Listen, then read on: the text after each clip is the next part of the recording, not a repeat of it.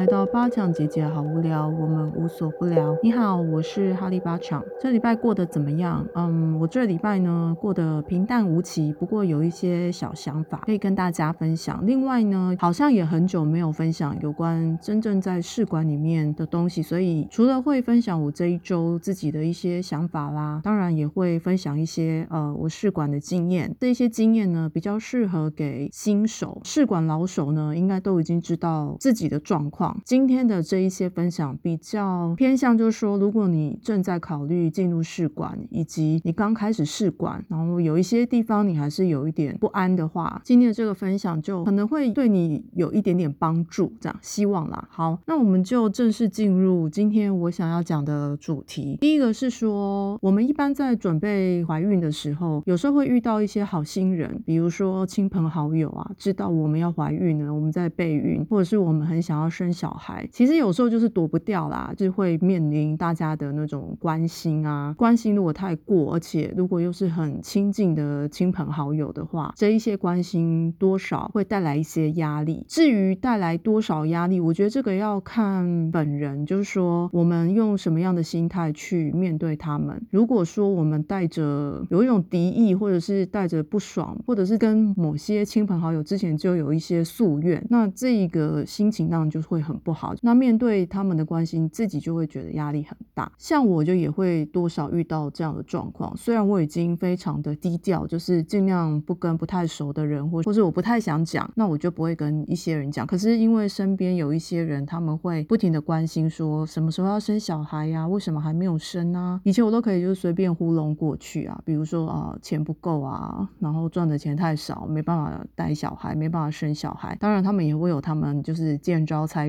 的一个方法，就是说啊，小孩会自己带便当啊，等等之类的。这种往来的一般的 conversation 啊，就是这种对话，我们就是很平淡的去看就好了。其实他们也只是没话找话讲，或者是有些人生命中没有别的事情可以跟我们聊，他也没有什么值得拿出来跟我们好好深聊的。当然，我们也不见得想要跟他们聊。但是如果我们站在比较和善的立场，毕竟生命没有太多交集，能够讲的也就是一些人生大事，这种才有。交集啊，就比如说人生大事有什么，就是生小孩、结婚、交男女朋友啦。你说他是人生大事也不尽然，但有些人不觉得嘛。但反正呢，社会上大概八十二十原则，百分之八十的人可能就会认为结婚、生小孩啊、交男女朋友这些都是一般的人生规范可能会做的事情，或是到了一定的年纪呢，就会被问，因为社会的现象就是如此。当然有一些人，比如说像我们家就是比较非典型的。家庭嘛，就是我们并没有很早就决定要结婚，也没有很早决定要生小孩，所以我们多半都是走在鲜少人走的路上。看到我们这种鲜少的人的数量，因为太少了，他能拿来问的东西，当然就是比较多人遇到的状况，拿来问我们这种鲜少人或是非典型家庭。那我们就要要站在一个立场，就是说这是我们的事情，然后谢谢你的关心，但是我们就是百分之二十的人，我们不是百分之八十的人。这样，如果是站在这样的想法去面对那一些人，心中应该就会觉得，好吧，反正他们会问的问题就是百分之八十，那对他们来说，这个百分之八十其实就是他们的百分百。这种现象我们也很容易发生在某一些族群身上，比方说生小孩的妈妈，他们大部分的话题就会着重那个百分之八十就会变成百分之百，所以很多已经生小孩的妈妈，他们所有的重心啊，对话，通通都会放在跟小孩的身上有关。那这时候，如果我们可以理解说，他的生命中目前小孩就占了他百分之百，而且呢，这个社会上又有百分之八十的人可能是生小孩的，有小孩的。那这两个数据如果汇集起来，当然他们能跟我们讲的话题就只有生小孩，因为那是他的百分百，加上社会上的状态就是百分之八十认为结婚要生小孩。因此呢，我们调整好自己的心态，再去面对他们这样的状况，我们就能够比较理解说为什么他们要这样做。那第二件事情呢？为什么讲到刚刚那个？因为，嗯，我已经说，虽然我们很低调的，就是在准备试管，毕竟试管对我们来讲就是一个机会。有些人会，比如说听到我们要试管，可能会说：“哎呀，这个真是很强求的一件事情。”可是我觉得这时候又是站在另外一个立场，其实大家只是立场不一样。有些人因为他可能生小孩并不是一件困难的事情，所以他会觉得这么自然的事情为什么要去强求？那当然也有那种不生小孩的觉得我就是决定不生，那没有就没有，那何必做试管去强求？说实在，站在哪一个立场，都有人在那里说一些就是站在那边说话不腰疼的这种事情，或是说这样的话，我们就不要跟那样的人在一起。那我说了嘛，因为我们是很低调的，反而是跟一些比较不熟的朋友，或是不熟的长辈，就是比方说是去外面上课，然后遇到的一些朋友长辈，如果他比我们年纪大，知道说，哎，我们正在试管，他们就会想说这件事情我们一定要成功，因为没做过试管的人都会觉得一定是我们遇到什么很大的问题，我们才去做试管等等之类的，会把这件事情想得很辛苦，或者是非常的不容易。当然，他真的是辛苦跟不容易，但我觉得，呃，我跟别人讲这件事情的时候，我并不会去放大这个不容易，主要是因为他真的已经不容易了。如果一直去强调把这个点放大，他就只会再变得更不容易而已。我们就很少跟人家解释说，哦，我们做试管的原因是什么，或或者是没有任何原因，只是觉得有一个机会，我们去试试看。那如果试到一个 deadline，就是我们设下最后一个终点线，就是说我们这个停损呢，到了这里我们就要停了。如果已经到了那个时候，如果没有小孩，那自然而然就会当做我们这一辈子没有小孩债。那如果说哦，在那个停损点之前，我们有小孩，我们也欣然接受。那为什么就是一定要去做试管？其实我遇到一些人，每一个人做试管的原因都不一样，做试管的道理也不同，做试管的立场也不同，当然还有经济状况也都不一样。所以在试管的这条路上呢，如果你去问试管人说为什么你要做试管，大家应该千篇一律就回答说啊，因为自然就生不出来，那就去做试管啊。可是其实这背后每个人都有自己的因素，或者是不可言说的一些原因。那这些原因又如何对外人道呢？因为讲了别人也听不懂，也没有办法，就是连同理心都没有，更不要说同情心。好像要倒过来讲，就是连同情心都没有，更不要说同理心。那这个事情呢，就是我老公的朋友，他是一个大姐。那那个大姐就给我们一个药方，就说很多人呢吃了他给的这个药方呢，就会怀孕。因为其实我已经找了一个我觉得目前看的还不错的中医，可能跟这个医生也有缘分啊，吃他的药也觉得对我有效。哦，我先讲，有时候看中医也是这样，每个人都说啊，这是个名医，可是你去找他，说实在，你也不见得就是跟他对得上频率。不是只有西医这样，中医也是如此。那我其实看了大大小小的中医，各式各样的中医呢，远的近的都去看过了。那目前这个中医是我觉得距离对我而言是最适当的，然后价钱呢也是不算最贵。看过很贵的中医，但是那个如果要看很久很长一段时间，我的试管就是打长期仗嘛，已经做了两三年了。如果两三年去看很贵的中医，其实那个是一个非常大的开销。所以后来也找到一个差不多中间的一个中医，然后后也跟他算谈得来，然后他也听得懂我的问题，然后他开出的药我也觉得吃了有效。所以不要来问我说哦，你去看哪一个中医？因为其实嗯，不是我不想分享，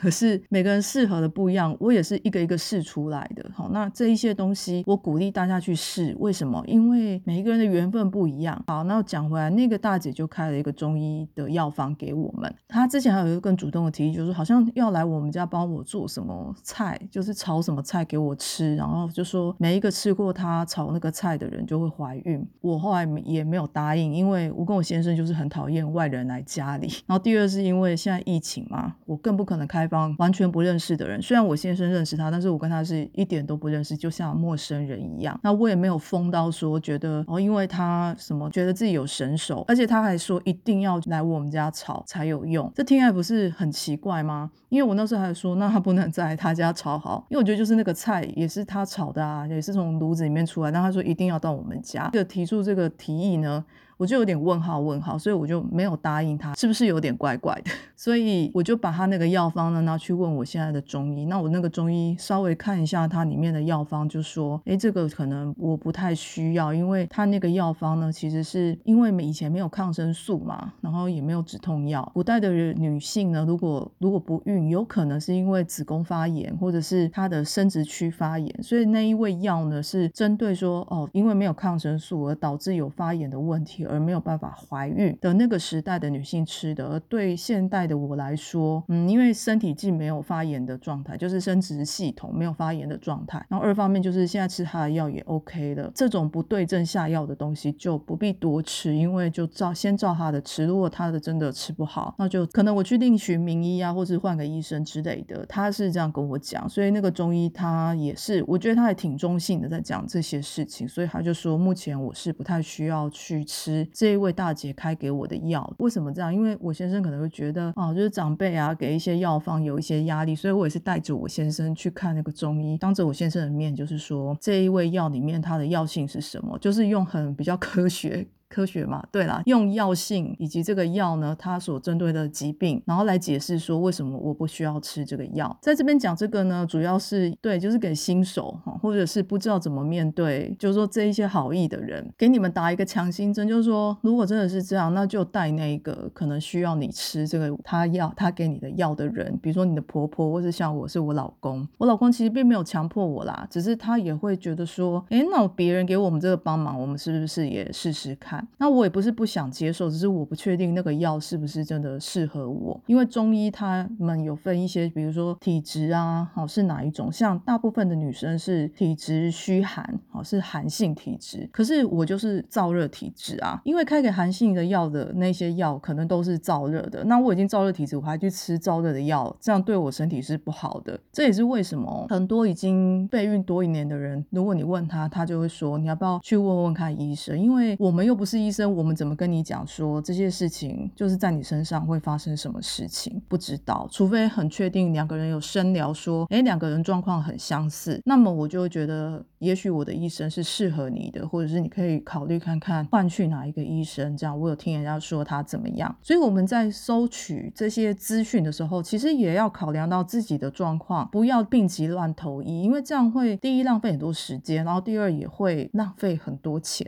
必须讲试管真真的是。非常花钱的一个活动，算活动吗？它真的是非常的花钱，所以不要病急乱投医，真的是好好找一个就是能够信任的医生。然后，如果别人给了你一些药方，或者是给你一些处方，甚至一些秘方，真的拿去给自己的医生看一下。西医的话，我其实在其他集也有讲，那现在讲给新手听的就是说，如果你真的决定要走上试管，哈，那试管之前要做一些检查。其实大家去 Google 也查得到，说我们到底要做什么检查。我这边就简单分享一下我做过的检查。基本上最重要的就是疗程前很基本的，所有的医生不管怎么样，你做人工也是要包含女性荷尔蒙指数检查，就是 AMH。这个之前我在其他集已经有讲过了。那第二个是输卵管检查，第三个是子宫镜。AMH 就是女性荷尔蒙指数检查。其实这个如果没有怀孕，也可以去检查哦，就是知道。哦自己是不是卵巢已经衰老了？那什么时候会进入更年期？医生可能会稍微讲一下更年期的这一些疗法呢，也该重视哦，因为更年期其实会影响女性一些身体上或者是情绪上的问题，也不输怀孕。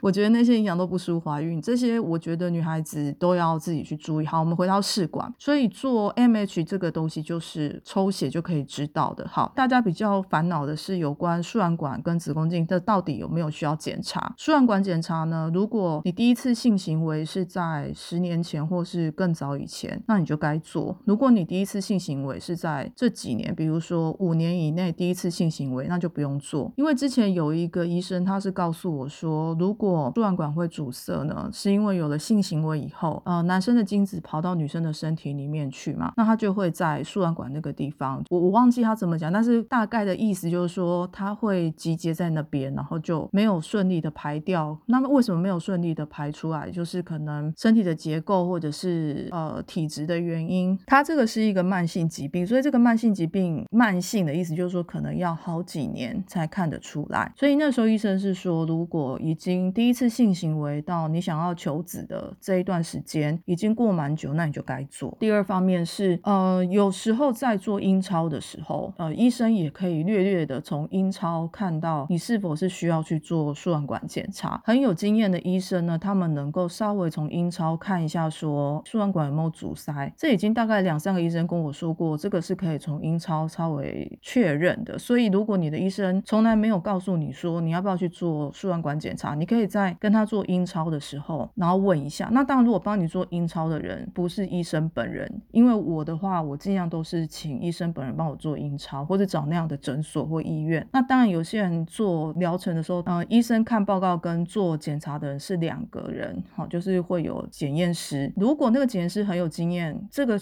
可以稍微就是跟他们搭讪一下，就说，哎，那我这个看得出来输卵管怎么样吗？那检验师他们都会说，哦，这个可能你要回诊间去问医生。如果是这样，你就回去问医生。医生如果还是没办法看，因为毕竟阴超不是他做的，那你就自己去做，去排输卵管检查。这个检查呢，到最后每一个人都还是会做的，呃，尤其是做人工或者是自然的。有人会说做试管是不需要再做输卵管检查，对，因为试管就是已经全部都交给医生手动了啊，就是人工化了，跟自然没有关系。所以如果你很确定你已经要进入试管了，那输卵管这一块你就可以跳掉。那为什么我还是做呢？因为我在做试管，我不可能每个月都去取卵，除了二零一九那一年，就是我连取大概半年，每一个月都回去取卵。这么积极的取卵的话，都不需要做。可是如果不是非常积极的，也就是说可能会跳跃，可能你这个月取了卵，然后你如果你是想要挤卵，就是比如说像我一样是卵少的，需要挤卵的人，可能中间会有几个月是休息，或是因为什么事情没有马上再回去取卵的话，你又有疑虑，就得去做。因为在取卵跟取卵之间，就是在挤卵的过程，可能会有几个月是要跟老公做个功课。如果输卵管已经阻塞了，就算你试管了，然后你试管之间你想要自然一下，做一下功课，总是也不要放弃嘛。好，就是没有做疗程的那几个月，我们也通常是积极的、不放弃的继续做功课。好，跟老公做肉体功课。那如果做这个肉体功课，你的输卵管是阻塞的，那也没有用。这个状况的话，就要去理清楚。那我就是这样，比方说我要挤卵，可是我不可能呃很短时间的马上挤卵，总会有几个月是空闲的，或者几个月没有要干嘛。如果那几个月没有要做疗程，我就会跟老公做自然肉体的功课。如果我不知道、不清楚自己输卵管有没有阻塞，那我功课不都白做了吗？每件事情就是尽量有效率一点，给出这样的建议。如果你在试管的过程，或者你决定进试管以后，一点都不想跟老公再做功课，好做肉体功课的话，也不想要在试管的过程中自然怀孕，要因为想要全部的、全权的交给试管跟医生的话，那就不必做输卵管检查了。好，逻辑大概是这样子。子宫颈检查要不要做？在植入之前做。好，植入之前一定有人问说大概多久？问你的医生。但是我的想法是大概，比方说你知道你植植入的时间，你就往前推一两个月。就在那一两个月可以做子宫镜的时间，回去给医生做子宫镜，或是安排子宫镜检查。子宫镜检查有分软的跟软式跟硬式。如果是软式的话呢，就不必打麻醉。好，那如果做硬式的话，就要打麻醉。那差在哪？如果软式呢，它就有点像阴超啦，他把管子伸到你的子宫里面，然后用内镜去看一下你子宫的状况。如果看到什么的话，是没有办法处理的，因为你没有打麻醉。好。那硬式的话就是要打麻醉。如果医生进去之后发现子宫内壁有什么东西，他可以当下就帮你把那个东西摘掉，或是拿掉，或是清除掉。如果是小事情的话，看个人的抉择。就是说，如果你觉得大部分你在照阴超的时候，医生没有发现什么大问题，那你就先做软式的。可是如果医生觉得嗯好像有点怪怪的哈，你不如就直接做硬式的，然后顺便就是清除一下、扫除一下子宫的里面的问题。那这个都。得跟自己的医生讨论。不过我这里只是提供我的经验，就是说，如如果已经做好几次，也不是新手了啦，哈。但是如果你真的觉得好几次植入都没有成功，那是不是要做子宫镜，然后顺便做刮痧？因为有一些医生会呃，就是提议说，不想做刮痧看看，哈。那如果你觉得这是一个可以增加自己怀孕几率的话，那你就做，因为反正你都要做子宫镜了，硬式的，然后都要打麻醉了，那你就刮痧也顺便做，可以考虑，然后并且一定一定要跟医生讨论这件事情。好，那呃，刚刚讲的是女生自己比较大部分的状况，那其他的协议报告，生殖科自己会帮你做，这个不需要呃我在这边讲。那如果真的很好奇，可以 Google 一下，说到底呃协议要做哪些检查。不过就是像我前几集有提到，如果要抽血，就直接也一起验免疫数字。免疫数字呢有一套标准哈，请你去查 HCG 一六八专案，你只要 Google 输入 HCG 一六八专案，你就会找到很多资讯，告诉你说呃哪一些血液检查是要做的，以及哪一些免疫，比如说你跟 HCG 一六八加。免疫的关键字就会很多资讯，只是你可能一开始不知道这些资讯的关键字你要打什么。那在这边就告诉你，关键字就是我刚刚说的 HCG 一六八专案加免疫报告、免疫检查之类的这些关键字进去，你就会知道网络上很多很多人在分享，呃，要去哪里做这些检查，然后这些检查的内容有什么，那就恭喜你开启了呃试管之路。你一开始要做的一些很基础的功课。那另外一个很重要的是，老公其实呢，在做试管过程中要有一个观念，虽然卵子是关键，就是说卵子的品质是关键，但是受精卵是有什么？就是卵子跟精子。所以老公太弱，或是老公不健康也不行。很多人都会觉得说，那我养卵，我自己养，那老公要不要养？要，老公也要养精。呃，老公要做的检查就是非常的简单，精虫品质。检查跟活动力检查，这个其实就是老公他交一管精子去医院给医院检查，就可以知道所有的答案。他们真的是比女生还要简单一，就由医生来跟夫妻解释说，哦，老公的状况是什么样。男生如果有状况。是稍微比女生简单一点。第一种状况就是，如果精虫活力不好，那你就只能做显微注射。所以显微注射就是说，把比较强壮的精子挑出来筛选出来，非常人工的方式就是把一只精子，就是用他们的方式打进卵子里面，然后看他们会不会受精。因为一般如果是精卵受精的时候，都是放在呃，就有点模拟那个体内的状况嘛。我们想一下，如果在体内，就是卵子在那边，精子呢就是一大堆几亿。的精子，或是几百只、几万只、几百万只的精子在呃卵的附近，然后他们就要顺着卵子跑嘛。那跑了之后呢，就会知道说哪一只精子就是要进去卵子，这个就是一个过程。只是人工就省略了，就是直接挑一只最厉害、最强的，直接用人工的方式打进卵子里面，大概是这样子。自然就是他自己身体里面的精卵自己做这些工作，人工的话就是把这些东西全部简化到最后一步，大概有个这样的。概念，所以如果老公活动力不佳，的确比较好解决，但是也不代表男生不需要养精，所以可以吃一些养精的食品，就请你打关键字。养精会跑出很多前面的前辈们，他们会建议说男生要吃什么，可以吃什么，大概是这样。那养卵当然除了我们要自己吃一些保健食品啊，也会很多人就是分享说这一些计划要怎么样调养身体，在网络上也非常非常的多。好，那新手要知道什么呢？我们去医院找医生的时候，如果真的进入试管，那医生就会开始评估，比如说从你的血液报告，或者是从你的 AMH，还有输卵管检查、子宫镜检查，其实如果你都去做完这些检查给医生看，其实医生下的判断决策会比较快一点。是如果你已经很有把握说你一定要做试管，那你就不如自己先把这些检查先做起来，或者是你正在思考说我到底要不要做试管，你在犹豫期的这几个月，好，那你就先去做这些检查，反正你也没别的事嘛，你也很好奇说自己的身体状况怎么样嘛，那你就去做这些检查。如果分开做是可以做的，或者是你就去妇产科或是生殖科直接说你。你要做这一些检查都可以做的，做完之后呢，你是不是要进入生殖科进入试管，那就是另外一个故事了。可是如果你先去做也好，就当做身体检查。所以做了之后呢，也许就能够帮助你决定你要不要进入试管，因为搞不好一看觉得这个状况不好，那你就进你就进试管啦，就不用再犹豫了。那当然犹豫有一个可能是价钱，哦，就因为钱的关系，这个的确就是那你在犹豫期你就好好存钱嘛，因为你就不知道是不是真的要进入试管，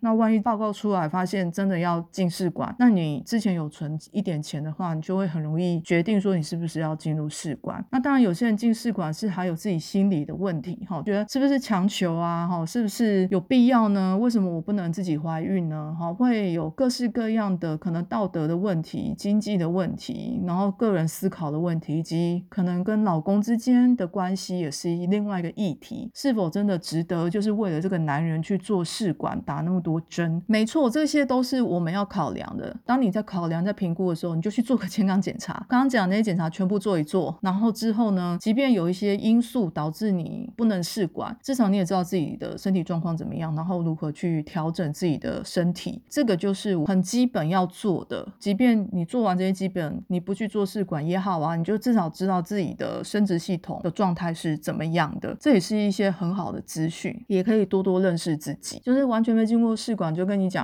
我们去见了医生以后，医生就会开始排说，哎，你这个月如果你都 OK，所有的指数都正常，也没有什么需要要特别加强或什么状况不好，怎么等等等等。就是我们现在讲一个非常 normal，就是非常正常的状态下，就是所有你的指数都是 OK 的。医生说 OK，你可以开始进入试管，就开始打排卵药。那打排卵药呢，它会有分医生不同的决策，所以这个你也得去跟医生讨论。哦，举我的例子来讲，我如果打排排卵药，因为我是卵少的人，所以我打再多的排卵药其实都没有用，就是那个效果有限啊。就是我花这么多钱，可是打出来的效果可能就是会不如预期。所以呢，打排卵药也有分微刺激或是正常的排卵药的打法。那我就是属于微刺激的，一般医生都是这样，就是先给你吃排卵药，然后再给你排卵的针剂打在肚子上。就是我们最近这几年很常看到有一些影视剧，他们在演说，就是生试管的人呢是怎么做，就是要打针啊什么的。你会看到一些画面是这样，没错，那个就是长那样。可是那个剂量呢，就得医生来决定。如果是像我这样卵少的，大部分医生就如果他是有点良心，或是有点公德心，或是有点医德的，他会选择微刺激，因为就不会花那么多钱去打一个没有效率的药。药都是差不多的，就是就有点像胃药，胃药就是会有各式各样的厂牌都会出胃药。那排卵药呢，他们也是有不同的厂牌出的排卵药，排卵针剂也是也会有不同厂牌、不同的药厂出的针剂。好，这些就是要有一些这些概念。那你要知道是什么，就是你记得一下，说你刚开始最初做的那一个医生，他帮你开的排卵药，他打的药的剂量，然后以及他给你吃的药的名字，你要记一下，或者他给你打药的名字，这些都要记。因为呢，万一，当我们是希望第一次就成功，可是万一失败呢，你就可以知道说这个药到底对我的卵，促进我的卵的生长是有效的还是没效的。像比方说，我第一次打药剂也是打跟一般女生正常的量，可是医生后来就觉得打这么多量，可是我就也没有增加我的排卵量。好，比方说我可能只能两到三颗，或是一到两颗，药打的越正常越多，你要付的钱就越多，因为试管贵就是贵在这些药剂，还有当然还有医生的一些他们自己的收费，可是。是。很主要的都是在这些药剂上，如果药剂越高，就会越贵的意思。那那个医生就觉得，嗯，可是我打了这么多药，可是你还是一颗两颗，或者两颗三颗，你也没有变比较多颗，几颗这件事情还是可以在后面再讲一下，怎么样来增加这个几颗。不过先讲一个原始的状况，因为你第一次做试管，一定是最原始的你来做这件事情，所以你务必要记录。像我那时候就大概知道说，打了这个量，就是医生后来觉得打正常的量对我而而言也没差，所以我在第二次取卵的时候，医生就采用微刺激的方式，也就是说吃排卵药配排卵针，只是我的排卵针的剂量不用打那么高。那相对的怎么样？我刚刚有讲，相对的这个钱就没有那么贵。我是指药剂的钱，哈，其他的钱当然还是很贵。可是光在药剂上能够 cost down 下来的话，对于一些病人呢，尤其是我这种卵少的病人是比较好的，会觉得相对放松，在经济上相对放松。所以我们在刚试管。的时候呢，如果你的 AMH 是正常的，那你就打正常的量。正常就是可能一以上或二以上，看你的年纪。因为呃，我不知道听的观众就是年纪大概是多少，所以你去问一下你的医生，就是假设你今年三十六岁，那 AMH 可能大约是落在多少，那才是正常的。那通常四十岁以上 AMH 就比较不看了，